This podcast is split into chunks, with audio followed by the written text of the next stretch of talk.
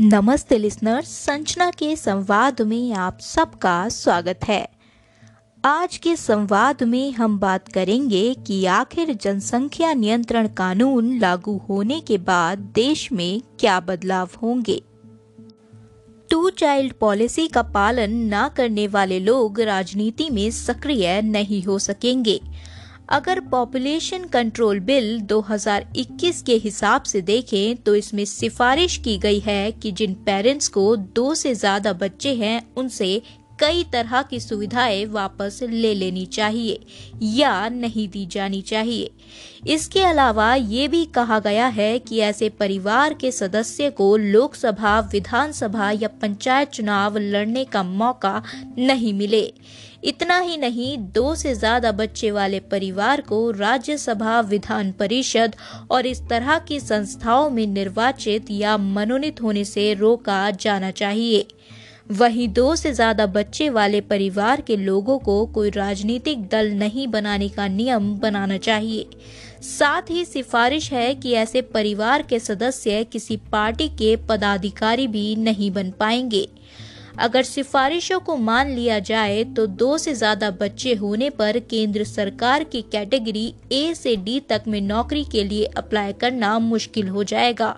और निजी नौकरियों में भी ए से डी तक की कैटेगरी में आवेदन नहीं कर पाएँगे। इसके अलावा सिफारिश ये भी है कि दो से ज़्यादा बच्चे वाले व्यक्तियों को मुफ़्त भोजन, मुफ़्त बिजली और मुफ़्त पानी जैसी सब्सिडी नहीं मिलनी चाहिए। साथ ही ये परिवार बैंक या किसी भी अन्य वित्तीय संस्थाओं से लोन लेने में भी इन लोगों को मुश्किल होगी। इसके अलावा किसी भी इंसेंटिव स्टाइपेंड या कोई वित्तीय लाभ नहीं मिलना चाहिए।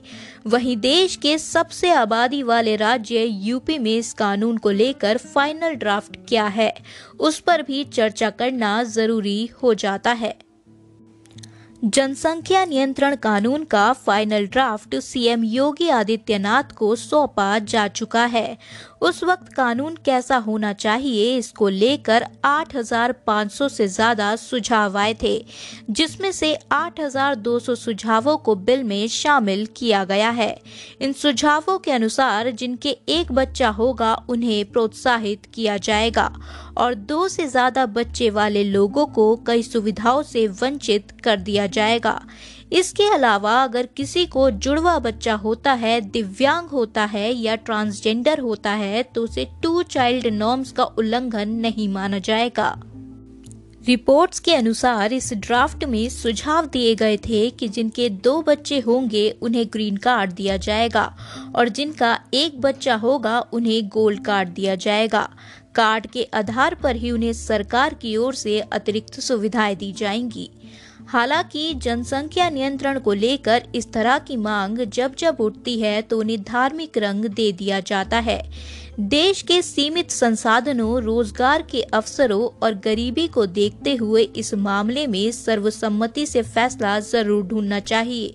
और अगर इसको लेकर कोई कानून बनाया भी जाता है तो वह किसी धर्म या वर्ग विशेष को टारगेट करके नहीं बनाया जाना चाहिए, बल्कि देश हित को ध्यान में रखकर कदम बढ़ाना चाहिए और राजनीति को उससे कोसों दूर रखना चाहिए। अगर आपको आज का संवाद पसंद आया है तो शेयर ज़रूर करें और संवाद को फॉलो करना ना भूलें।